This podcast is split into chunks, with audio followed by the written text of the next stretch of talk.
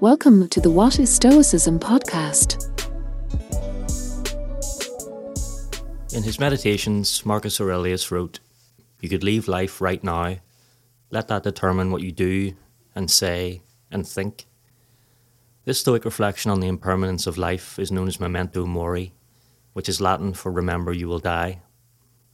It's a constant reminder not to take your time on earth for granted and not to worry about things beyond your control.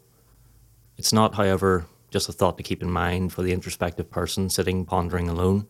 From 16th and 17th century European paintings to Tibetan masks to multi day Mexican festivals, the practice manifests itself in many different ways across the world.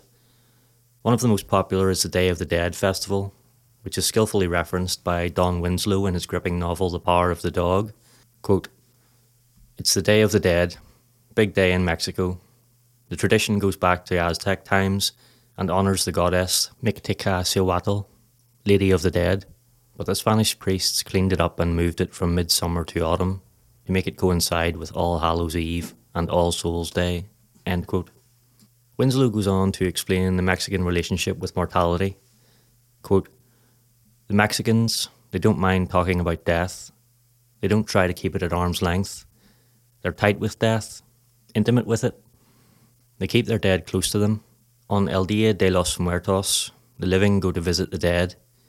They cook elaborate dishes and take them to the cemeteries and sit down and share a nice meal with their dearly departed.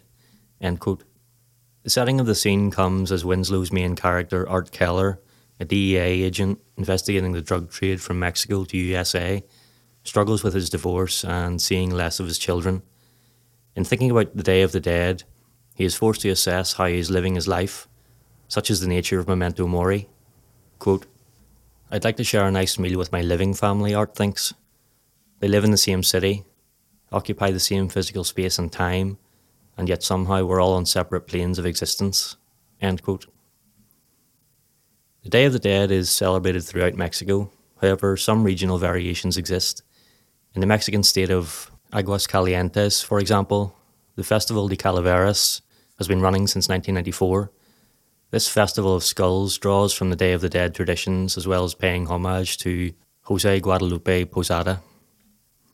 Posada was a Mexican printmaker and engraver whose use of skulls was a constant reminder of death.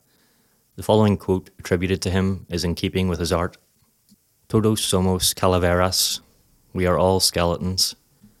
A quote from the Stoic philosopher Epictetus serves the same purpose. Your little soul carrying around a corpse.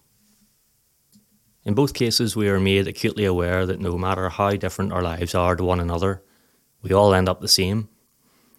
Some of Posada's works were used to accompany literary calaveras, short humorous poems which were often sarcastic tombstone epitaphs that poked fun at the living. These compositions further demonstrate the close, even jovial association to death of those celebrating the Day of the Dead. Here's an example of one such poem called Mezcal Worm.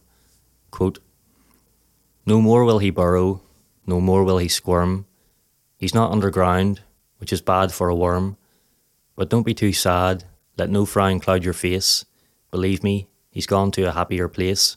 One of the most prominent icons of the Dia de los Muertos and the Festival de Calaveras is La Calavera Catrina.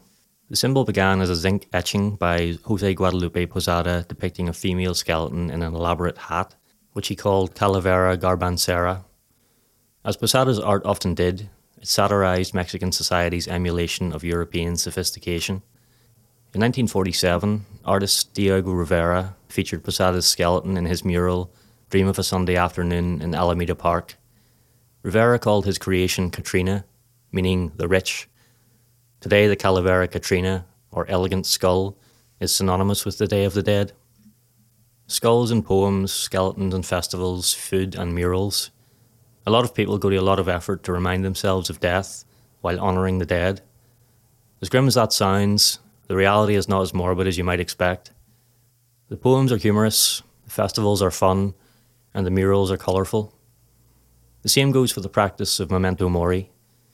The intention is not to feel sad that life is short, that we all die.